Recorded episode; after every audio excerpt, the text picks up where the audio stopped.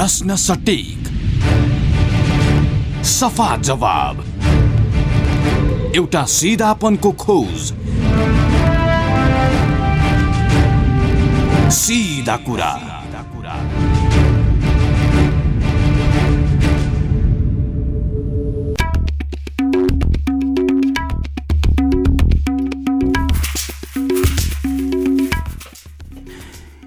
नमस्कार कार्यक्रम सिधा कुरामा स्वागत छ म Krishna Timalsina. Capital FM ninety two point four megahertz Kathmandu पूर्वी नेपालमा radio Sarangi one one point three megahertz Morang पश्चिम नेपालमा radio Sarangi ninety three point eight megahertz Pokhara लगायत देशका विभिन्न एफएम स्टेसनबाट एकैसाथ प्रसारण भइरहेको सिधा कुरा तपाईँ W W W dot CFM on air dot com र W W W dot radio Sarangi dot कमबाट पनि संसारभर एकैसाथ सुनिरहनु भएको छ। श्रोता कोरोना भाइरस चार महिना यता हामी लगातार कराइराखेका छौँ सचेतना फैल्याउने प्रयत्न गरिराखेका छौँ सरकारलाई खबरदारी गरिराखेका छौँ आम श्रोतालाई सचेत बनाइराखेका छौँ सिमाना सिल गर्नका लागि दबाब दिइराखेका छौँ सङ्कटकाल लगाऊ सीमा क्षेत्रमा सेना खटाउन मिल्छ कि प्रहरी खटाउन मिल्छ कि काँडे लगाउन मिल्छ कि भारतबाट भइराखेको यो खुल्ले खुल्ले आम आउजाउलाई बन्द गर लगातार भनिराखेका छौँ। अन्तर्राष्ट्रिय सीमा नाकाहरूमा निगरानी बढाउनका लागि भनिराखेका छौँ। प्रत्येक सहरी क्षेत्रहरूलाई प्रवेश गर्ने नाकाहरू सिल गरेर नागरिकलाई सुरक्षित गराऊ भनिराखेका छौँ। यति भन्दै भन्दै गर्दा पनि करिबन तिन सय सङ्क्रमित पुष्टि हुँदा दुईजनाको ज्यान गइसकेको अवस्था छ। यो परिस्थिति यति विकराल बनेर आइराखेको देखिन्छ जहाँ परीक्षण गर्यो त्यहीँ कोरोनाका सङ्क्रमित भेटिएका छन्। अधिकांश अस्पतालहरूमा बिरामीले अब भरिन थाल्यो हाम्रो उपचार गर्ने क्षमता छैन भनिराखिएको छ र परीक्षणका लागि दबाब परिराखेको छ तर राज्यको संवेदनशीलता पटक्कै देखिएको छैन। यसो भन्दै गर्दा कति पनि हामीलाई हिन्ताबोध भएको छैन। भलै यति बेला राज्यले गरिराखेको लकडाउन मात्रै उपचार पद्धति हो भन्ने अनुभूति भइरहँदा वरिष्ठ चिकित्सक डाक्टर सुन्दरमणि दीक्षितसँग सरकारले लकडाउन गरिदिइराखेको छ उपचार पद्धति र उपचार प्रणालीमा स्वास्थ्य परीक्षणको सन्दर्भमा यी दायराहरू झन्झन साँघुरो साँघुरो अविश्वसनीय बनिराखेको सन्दर्भमा अब आफूले आफै बाँच्नका लागि के गर्न सकिएला भन्ने एउटा चिकित्सकीय पद्धतिका सन्दर्भहरू के हुन सक्छन्? संवादका लागि डाक्टर सुन्दरमणि दीक्षितलाई आज हामी जोड्दैछौँ। डाक्टर दीक्षित। हजुर हजुर नमस्कार। अब त्यही भयो जे तपाईँले सुरुका दिनमा भन्दाखेरि यो राज्य विरुद्ध विप्लवै गरे जस्तो गरी सुन्दरमणिलाई मुद्दा चलाउनुपर्छ भने होइन अब परीक्षणको दायरा पुगेन अलिकति फराकिलो बनाऊ अलिक विश्वसनीय बनाऊ सरकार गम्भीर भएन। देशमा त कोरोना प्रभावित कति छन् कति छन् तपाईँले भन्दाखेरि होइन पक्राउ गरेर थुनिहाल्नुपर्छसम्म भने हरिङ्गालहरू खनिएकै हुन्। त्यति बेला हामीले पनि कतिपय उसमा कटाक्सी गऱ्यौँ आतङ्क फैलियो होला भन्ने ढङ्गबाट अब देखियो डडेलो ठ्याक्कै देखियो। अब के गर्ने? बाँच्ने कसरी? अस्पतालहरू धमाधम भरिन थाले रे जहाँ गयो त्यही पोजिटिभ देखिन थाल्यो। अब नागरिक आफै सचेत हुनु पर्यो के गर्ने? नागरिक त आफै सचेत त हुन पर्छ पर्छ उपाय नै छैन। यो त अहिले मात्रै होइन। यो भाइरस अब हामीसँग धेरै वर्षसम्म रहनेछ। यो रूपले बस्दैन तर बस्नु चाहिँ बस्छ। डब्लुएचओ पनि त्यही नै भनिसक्यो। अब हामीले त साँच्ची भनौँ त अब कोरोना यो पृथ्वीमा अहिले अट्याक अगाडि र पछाडिको संसारै अब अलग हुनेवाला छ। हामी हरेकको रहन सहन बसोबास घुमफिर सबैमा अब असर पार्नेछ कि? अब त बिफोर कोरोना कोरोना र आफ्टर कोरोना भनेर जाने पृथ्वीको चाहिँ नयाँ युग सुरु हुन्छ जस्तो मलाई लाग्छ। अब हामीले गर्ने के भनेदेखि एकातिर जनताले गर्नुपर्ने कुरा त हामीले गरि पनि राखेका छौँ र म त्यो फेरि तपाईँलाई बताइ पनि दिन्छु अहिले। तर सरकारले चाहिँ गरिँदैन राम्रोसँग भनेदेखि चाहिँ नि हामीले जति गरे पनि हामीले चाहिँ यसबाट चाहिँ हामीले झन् झन् सङ्क्रमण जान्छ रोगैमा फैलिने डर छ। कारण त एक्जाम्पल दिन्छु। यो खाल्डोभित्र काठमाडौँ खाल्डोभित्र हामी ललितपुर भरतपुर काठमाडौँ किर्तिपुर जे भन्नुहुन्छ हामीको नागरिकले असाध्यै राम्रो लकडाउन गरेका छन् है असाध्यै राम्रो। भने सक्दो लकडाउन नागरिक अब अबुझ कोही छन् बिचरा त्यो अब ठेला चलाउने मान्छे या तरकारी बिहान बेच्ने मान्छे उनीहरूको त अब रोजगारको पनि कुरा छ। उनीहरूलाई त कोरोना भन्ने कुरा केही थाहा पनि छैन। अब त्यहाँ अलिकति यताउति हुनसक्छ हेल्थ चेकै हुनसक्छ तर अधिकांश पढाइ लेखा व्यक्तिहरू अलिकति पनि बुझ भएका व्यक्तिहरू मिडियामा चाहिँ नि अलिकति चाहिँ बुझ भएका व्यक्तिहरूले चाहिँ नि थाहा छ कि के गर्नुपर्छ भनेको र हामी यो खाल्डोभित्र एक्जाम्पल दिउँ नेपालभरि गर्दिनँ अहिले म र हामीले असाध्यै राम्रोसँग लकडाउनमा बसेका हौँ। तर अब झन् झनै पचपन्न छप्पन्न दिन भइसक्यो सरकारले खालि लकडाउन लकडाउन गर्दा खुब सजिलो छ कि? लकडाउन भन्न के गाह्रो छ र? ल आर्मीलाई भनिदियो आर्म पुलिसलाई भनिदियो ल लकडाउन कडाइको साथ गर। त्यो अर्डर दिन कुनै गाह्रो छैन यो त हाम्रो हुकुमी शासन जस्तै हो। तर त्यो व्यवस्थित गर्ने कहाँ लक- लकडाउन कडा गर्ने कहाँ खुकुलो पार्ने मान्छेले अब घरमा अनाज सिद्धिसक्यो खाने कुराहरू सिद्धिसक्यो कसरी उनीहरूले त्यो व्यवस्था मिलाइदिने? अब बिस्तारै चाहिँ ठाउँ ठाउँमा चाहिँ अलिकति खुकुलो पारेर किनमेल त गरिदिनु पर्यो। त्यतापट्टि कुनै कुनै साइन्टिफिक तौरबाट सामाजिक तौरबाट कुनै पनि प्लान गरेर गएको सरकार अगाडि बढाएर देख्दिनँ अब यतापट्टि स- जनताले यो गरेर आफ्नो त बचाउ गरे तर अब मैले सरकारको जिम्मेवार ठुलो छ। अब काठमाडौँको कुरा गरौँ। हामी यहाँ काठमाडौँमा पचपन्न छप्पन्न दिन हामी यहाँ लकडाउन बसिसक्यौँ तर नाकाबाट चाहिँ जुन चाहिँ नागढुङ्गाबाट जथाभावी मान्छे आउन दिएका छन् टेस्ट पनि गरेन सुरु सुरुमा जब मिडियाले चाहिँ यो औँला आयो कि त्यहाँ टेस्टिङ भएन भनेपछि अनि हामीले पनि गराउन थाल्यौँ।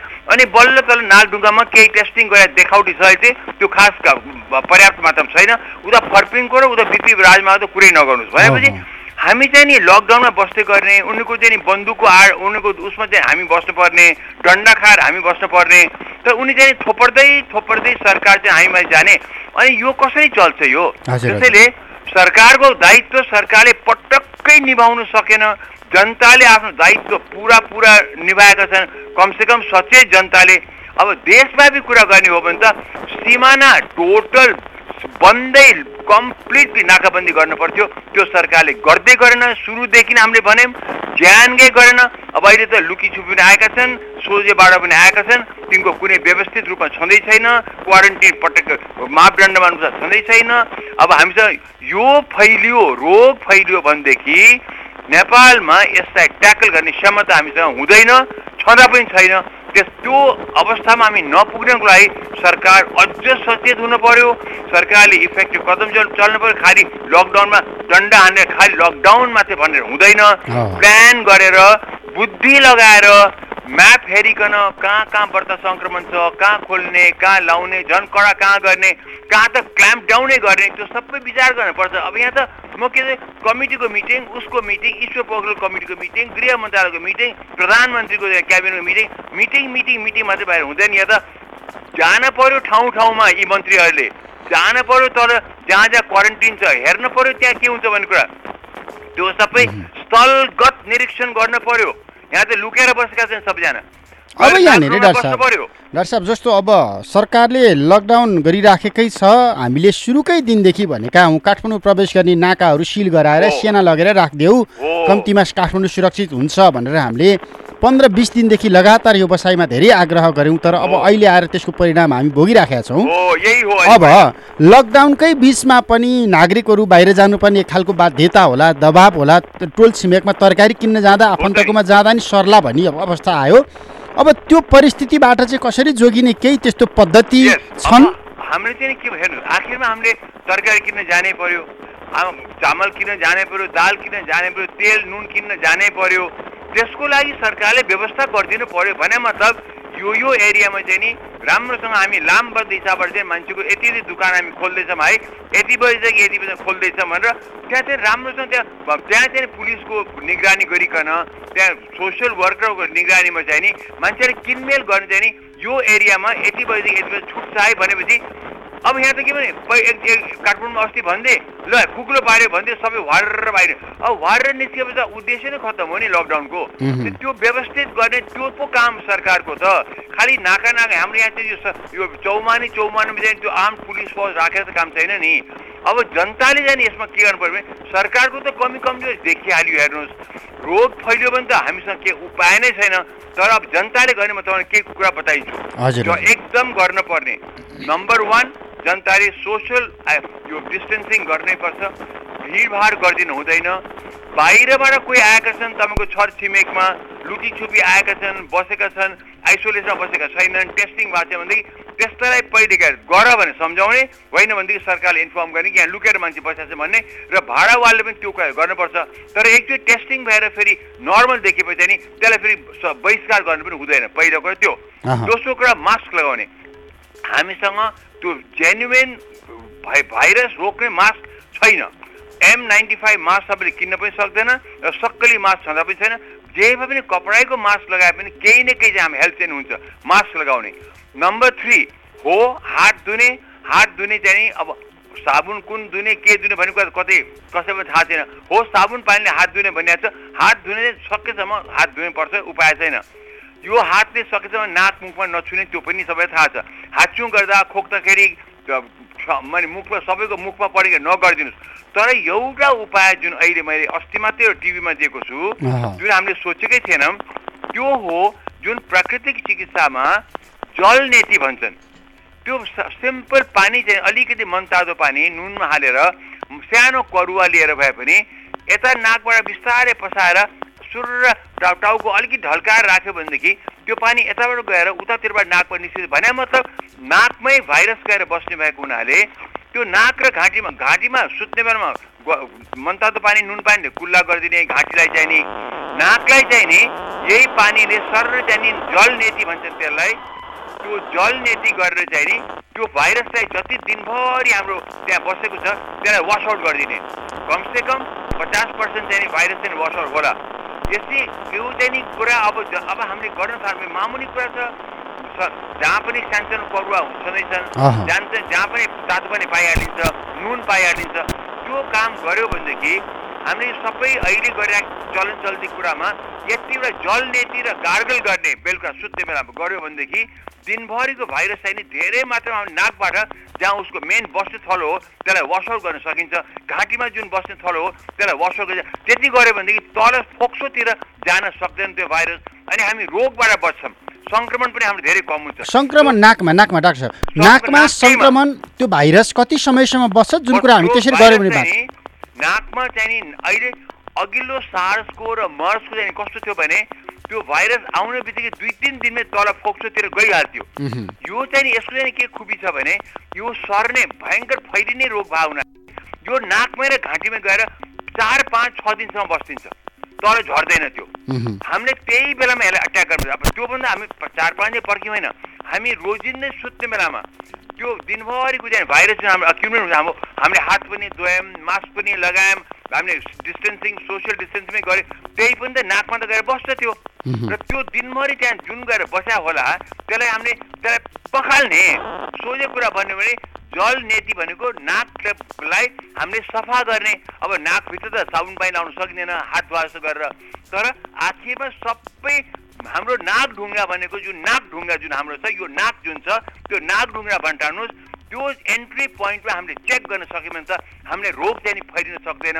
र त्यति गऱ्यो भनेदेखि त्यो भाइरस जुन त्यो सङ्क्रमण छ त्यसको त्यो मच्छर हुन्छ त्यो फैलिन पनि सक्दैन। यसले धेरै धेरै ठुलो काम गर्छ मैले यो बुझ्न सकिनँ। यति सिम्पल पद्धति यो हाम्रो यो मौलिक हाम्रो पद्धति जो नेपालको थियो हाम्रो भारततिरको थियो जल नीति प्राकृतिक चिज संसारमा यो कुरा किन चलेन मैले बुझिनँ। तर हामीले यो कुरा उठाएका छौँ अब। अब यो चाहिँ नि हाम्रो कमसेकम नेपालीहरूले चाहिँ नि यसतिर अलिकति ध्यान दिए राम्रो हुन्थ्यो। यो एकदम सहज सजिलो उपाय सधैँ साबुन पाइँदैन। सधैँ मास्क पनि पर्याप्त त्यो स्ट्यान्डर्ड मास्क हामी चाहिँ छँदै छैन। अब हात कहिले नाकमुखमा पुगिहाल्छ। तर नाक ढुङ्गा जुन काठमाडौँ प्रवेश नाक ढुङ्गा भनेको हाम्रो नाक ढुङ्गा जुन भएको छ त्यसलाई हाम्रो घाँटी हामीले रोक्यौँ भनेदेखि हामीले चाहिँ हामीले आएर चाहिँ नि नाक ढुङ्गामा र चाहिँ नि हाम्रो थानकोटमा। नाक ढुङ्गा भने मेन भयो नाक ढुङ्गा हाम्रो भयो र थानकोट भनेको हाम्रो हाम्रो घाँटी भयो यो दुई ठाउँमा हामीले गार्गल गऱ्यौँ। कुल्ला गऱ्यौँ घाँटीलाई र नाकबाट चाहिँ जल नेति गऱ्यौँ भनेदेखि करुवाले बिस्तारैसँग गयो भनेदेखि भनेपछि मन तातो पानी नाकको एउटा पालमा राखेर अनि यसो टाउको टाउको थोरै झुलाएर चाहिँ नि सास फेर्ने। अनि अनि यसो सुर त्यो पानी बिस्तारै खसाल्यो भने उतातिरबाट नाकबाट आरामसँग झर्छ कि? त्यो नाकमा तान्ने होइन है जस्ट ध्यान दिने। यो कुरा कसैलाई चाहिन्छ भने प्राकृतिक चिकित्सालय नजिकै जहाँ पनि छन् एउटा त भीमसेन गोलामा पनि छ त्यहाँ प्राकृतिक हस्पिटल नै छ त्यहाँ चाहिँ एउटा डक्टर पनि हुनुहुन्छ हरिप्रसाद पोखरेल। उहाँ प्रायः गरेर टिभीहरूमा आइरहनुहुन्छ डक्टर हरिप्रसाद पोखरेल। यस्ता चाहिँ वरिपरि प्राकृतिक चिकित्सालय थुप्रै छन्। उनीहरूले यो उनीहरूको यो रेगुलर कुरा हो। हाम्रो विनाशको लागि त उनीहरूले गर्ने नै यही हो। तर अहिले आएर मैले के देखेँ भने कोरोनाको लागि त यो त योभन्दा राम्रो त हामीसँग ब हामीलाई बचाउ त अरू त भन्दा त्यो धेरै सहज कुरा त हामीलाई हाम्रो हरेक घरमा चाहिँ करुवा छ। हरेक घरमा सोध्यो भनेदेखि कसैले न कसैले यो जल नीति गरेछ बच्चाले के अरे छोराछोरीले गरे होला कसै बाउले गरे आमाले गरेर के को लागि विनाशको लागि गरे हुन्छन् कि। अब त्यही कुरा हामी कोरोनाको लागि गरिदिउँ। तर नज नजान्ने हो भने गएर चाहिँ कुनै पनि प्राकृतिक चिकित्सालाई सोध्नु डाक्टरी कुरा यो डाक्टरी कुरा होइन कि तर चिकित्सा कुरा चाहिँ हो यो? र डाक्टरी पेसा भने चिकित्सा पेसा भने मान्छेलाई स्वस्थ राख्ने हो जुनसुकै पद्धतिबाट होस्। यो चाहिँ नि नेचुरोप्याथीबाट हो। मेरो विचारमा आज संसारले नै यो हाम्रो यो हाम्रो पूर्वीय हाम्रो प्राकृतिक चिकित्साको यो मौलिक जुन जल नीति छ र गार्गल कुल्ला गर्ने जुन यो छ यो दुईवटा कुरा मात्रै अप्नायो भने तर पश्चिमा पश्चिमाबाट यो किन आएन भनेदेखि उनीहरू यो जानेकै छैनन् उनीहरूले गरेकै छैनन्। अनि उताबाट नआइकन हाम्रो यतापट्टि हाम्रो चाहिँ पूर्वीहरू चाहिँ नि उताको चाहिँ नि आशीर्वाद नपाइ नपाइकन हामीले केही वास्तै गर्दैनौँ। तर यो हाम्रो मौलिक आज कोरोनाको लागि मेरो विचारमा त्यो फाइनल पोइन्ट काठमाडौँको एन्ट्री पोइन्ट नागडुङ्गाबाट चाहिँ हाम्रो कोरोनाको चाहिँ एन्ट्री पोइन्ट हाम्रो नाक भएको हुनाले त्यो हाम्रो नाक ढुङ्गालाई चाहिँ हामी अट्याक गरौँ अनि थानकोटलाई अट्याक गरौँ त्यो भने हाम्रो घाँटी हो। त्यहाँनिरबाट नाकबाट पानी तान्दाखेरि त्यो सर्किएर भित्र जान सक्ने तान्ने होइन तान्ने होइन। सर र हाल्ने। मुखबाट सास फेरिरहने। र यसो टाउको यसो बायाँ अब दाहिने नाकबाट यसो नाकमा टुटी हाल्ने त्यो पानी अनि टाउको बायाँपट्टि फर्काइदिने अनि यसरी टाउको ब्यालेन्स मिलाउने अनि त्यो पानी सर अर्को नाकबाट आफै आउँछ त्यो। तान्ने वर्ने होइन त्यो गर्न हुँदैन। तान्ने त कुरै आउँदैन। यो त सर र भने मतलब पानी बगाइदिने। एउटा नाकबाट बगाएपछि अर्को नाकबाट स्वतः त्यो निस्केर आउँछ। त्यसले हामीले केही पनि गर्नु। खालि टाउकोलाई अलिक कुन चाहिँ पोजिसन राख्ने भन्ने कुरा विचार गर्नुपर्छ तर कसैलाई समस्या छ भने एकचोटि कुनै पनि प्राकृतिक चिकित्सालयमा गएर त्यो यो सोध्नुहोस्। तर मेरो विचारमा आज संसारले नै यो कुरा हामीबाट सिक्नुपर्छ किन संसार ग्रस्त छ कोरोनाबाट? कसैको यो विचारै आएको छैन। यो हामीले नेपालबाट यो बोलेको कुरा छ। यो चाहिँ संसारभरिका नेपालीहरूले फैलाइदिए पनि राम्रो हुन्छ। डाक्टर साहब अब यो अहिले जुन रफ्तारमा कोरोनाको यो सङ्क्रमण महामारी गइराखेको देखिन्छ नि यसको यसले हामीलाई खतराको घन्टी त बजायो यसको कुनै अब लिमिटेसन अथवा अब यो सङ्क्रमणको आयुको कुरा गर्दा पनि एउटा साउदी अरबबाट आएका व्यक्तिमा छैसठी दिनपछि देखियो भन्दा अब विश्व स्वास्थ्य सङ्गठनले देखाएका लक्षण पनि हाम्रा लागि उपयुक्त भएनन्। त्यसको दिएको जुन टाइम फ्रेम छ त्यो पनि उपयुक्त भएन। अब हाम्रो परिवेशमा आइपुग्दाखेरि होइन? हजुर हजुर। हामी एकचटक एकपटक पुनः सम्पर्कको प्रयत्न गर्नेछौँ डाक्टर सुन्दरमणि दीक्षितसँग। समग्रतामा अहिले कोरोना महामारीका बिचमा सम्पूर्ण विश्व त्राहिमाम अवस्थाबाट गुज्रिराखेको छ। यो समयमा हामीले कोरोनाको यो सङ्क्रमणबाट जोगिनका लागि के गर्न सक्छौँ? घरेलु उपायहरू के हुन सक्छन्? व्यक्तिगत सतर्कताका उपायहरू के हुन सक्छन्? चिकित्सकीय पद्धतिहरू के के हुन सक्छन्? प्राकृतिक उपचार पद्धति यहाँनिर काम लाग्छ कि लाग्दैन? अब यो महामारी फैलि नै सक्यो। बस्ती बस्तीमा पुगेको छ परिवार परिवारमा पुगेको छ घर घरमा पुगिसकेको अवस्था छ। यो अवस्थामा अब बाँच्नु पर्यो बचाउनु पर्यो त्यसपछि मात्रै बाँकी समुदायसँग जोडिन्छ। सबैभन्दा पहिला व्यक्तिगत सुरक्षाका सन्दर्भ भए सरकारले गर्नुपर्ने परीक्षण दायराको सन्दर्भमा अथवा लकडाउनको समयमा परिपालना गर्नुपर्ने राज्यका न्यूनतम शर्तहरू जे जस्ता थिए त्यो परिपालना नभएको परिस्थितिमा हामी नागरिकले चाहिँ के गर्न सक्छौँ? लकडाउन त परिपालना गरियो।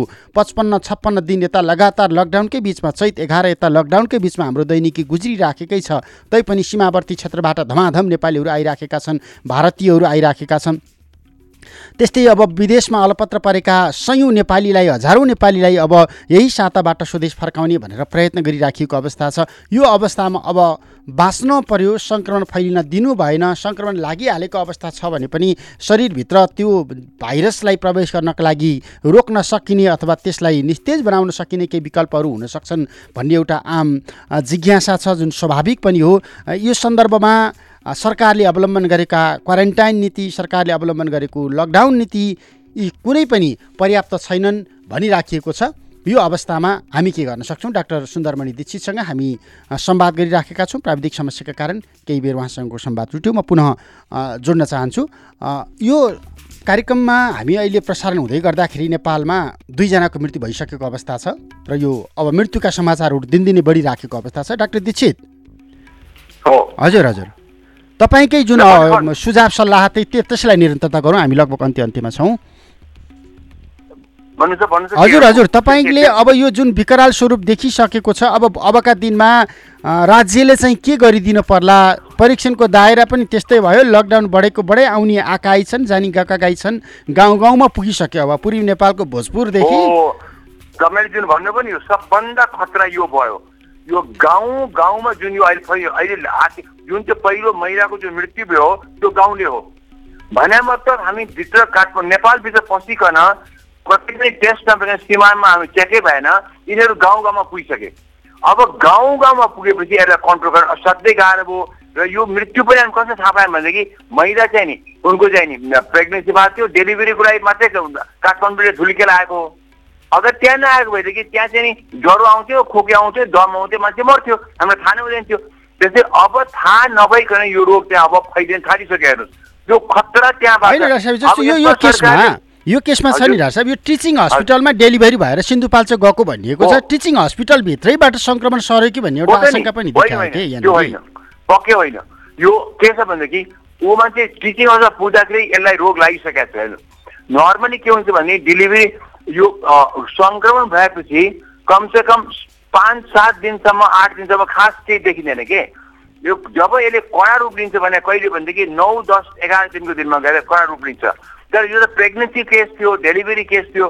त्यसैले मेरो विचारमा कहीँ न कहीँ उसको गाउँबाट पनि सङ्क्रमण भएर आएको हुनसक्छ। तर टिचिङमा चाहिँ अहिले थाहा चाहिँ छ अस्ति माथि एउटा बच्चाको चाहिँ अपरेसन केसमा चाहिँ भित्र फस्दाखेरि बच्चालाई नि अब आएको आएको रहेछ उहाँ पश्चिममा कपिल। वस्तुबाट आएको रहेछ। उसले चाहिँ अब टिचिङ हस्पिटलको अब त्यहाँ त मूर्खै भनौँ। उनीहरू त हरेक टेस्ट गर्नु पर्थ्यो। अब टेस्ट नगरिकन वार्डभित्र लगिदिए त्यहाँ त सल्किहाल्यो। अब त्यसपछि अब त्यसपछि पक्कै पनि त्योबाट अन्त टिचिङ हस्पिटलभित्र अरूलाई त इन्फेक्सन भएको सरै हुनसक्छ त्यो तपाईँले भनेको कुरा एकातिर त्यो सत्य हुनसक्छ।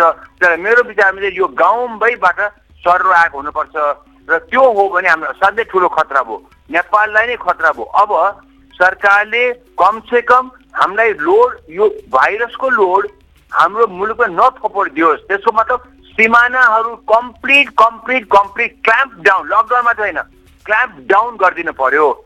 नेपालीहरूलाई ल्याउनु हो हामीले गर्नुपर्छ। नेपाली हुन् माया गर्नुपर्छ। तर हामीले के सोच्नुपर्छ भनेदेखि अहिले उनले पनि बुझिदिनुपर्छ जो उतापट्टि छन् तिनले के बुझ्नु पर्यो भनेदेखि हामी जान्छ भित्र। अब हामीले कोरोना हामी अनजानमा बोकेर गएका हुन्छौँ। त्यो गएको सम्बन्धदेखि हाम्रो नेपाललाई पनि हानि हुन्छ हाम्रो परिवारलाई पनि हानि हुन्छ। त्यसको लागि हामीले अहिले अलिक धैर्य गरेर यतै पनि बसौँ। नेपालले जब हामीलाई ठिक्क पारेर व्यवस्था गर्छ हाम्रो सुख सुविधा गरिदिन्छ टेस्टिङको लागि गर्छ क्वारेन्टिनको लागि हामी मिलाउँछ अनि नेपालले जसरी नाका खोल्दै जान्छ हामी व्यवस्थितमा जाउँ हामी यहाँ बसेर धुलदङ्गा नगरौँ भनेर उनले पनि सोचिदिनु पर्यो। सरकारले पनि यतापट्टिबाट एकदमै इमर्जेन्सी हिसाबबाट चाहिँ नि त्यो पुरा थल हजारौँलाई राख्न सक्ने चाहिँ नि हामीले क्वारेन्टिन सेन्टर बनाऊ त्यहाँ हरेकलाई लामबद्ध रूपमा टेस्टिङ पनि गरौँ यो गरेर उनीहरू भित्र्याउँ नत्र भनेदेखि चाहिँ हामी भित्र्याउँछौँ भित्र्याउँदाखेरि एउटाले पनि सङ्क्रमण भित्र ल्याइदियो भने त अनि के हामी त फस्छौँ बिल्कुल फस्छौँ अब त्यति मात्रै होइन अब बोर्डरको हामी गर्न सक्छौँ हेर्नुहोस्। तर प्लेनमा आउनलाई के गर्ने? प्लेनमा आउँदा त्यो पनि ठुलो समस्या। प्लेनको म सुन्छु फेरि एकदमै सङ्क्रमण एरियाबाट आउँदैछ तिनीहरू। आउँछ युरोपबाट खाडीबाट मलेसियाबाट अब भन्नु कोरियाबाट। अब यिनीहरू त आउँदाखेरि त माने भारतबाट आएको भन्दा यिनीहरूमा धेरैबाट डर छ। अब ल्याउँदाखेरि प्लेनमै चाहिँ नि एक्लै अर्को सार्न सक्छ। यस्तो त्यो अब सरकारको के भएको छैन अब ओलीजीको बोली छ ल सबैलाई ल्याउने भनिदिनु हो अब यसमा प्रधानमन्त्री सबै सर्भिसहरू हुँदैन हेर्नुहोस् यो त कसरी ल्याउने प्लेनमै ल्याउँदाखेरि पनि त्यहाँ दुई सय पचास ल्याउँदाखेरि त भने सरिहाल्छ नि। अहिले त प्लेन ट्राभल त सबभन्दा डेन्जरस छ। हेर्नुहोस् त्यहाँ यहाँ आउँदाखेरि त त्यहाँ दसजना सर्यो भने के गर्ने?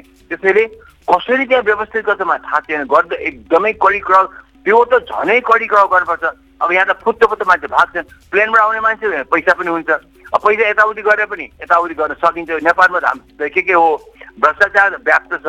अब आएर प्लेनमा ल्यान्ड गरेर फुत्त भागिदिन पनि सक्छन्। त्यसै अब त्यो सरकारले जसरी हामी भारतमा आउन चाहिँ नि एकदम एक एक नाका एक एक पटक पटक गरेर खोलेर व्यवस्था मिलाएर उनीलाई कुनै दुःख नहुने गरिकन भित्र्याउने तर आर्मी र पुलिसको आर्म पुलिस चाहिँ नि लामबद्ध रूपमा क्वार्टरमा क्वारेन्टिनको चाहिँ त्यो सेन्टरमा हामी भित्र हुल्ने काँडे तारले बार्नै पर्छ भाग्न दिन हुँदैन। चौध दिन राखेपछि सुक्ख सुविस्तासँग राखिदिने खाना पिना इन्टरनेट सबै दिने। अनि के तिनलाई चाहिँ त्यसपछि छोडिदिने तर टेस्टिङ गर्दै गर्दै छोड्ने। यो उसले गर्नुपर्छ।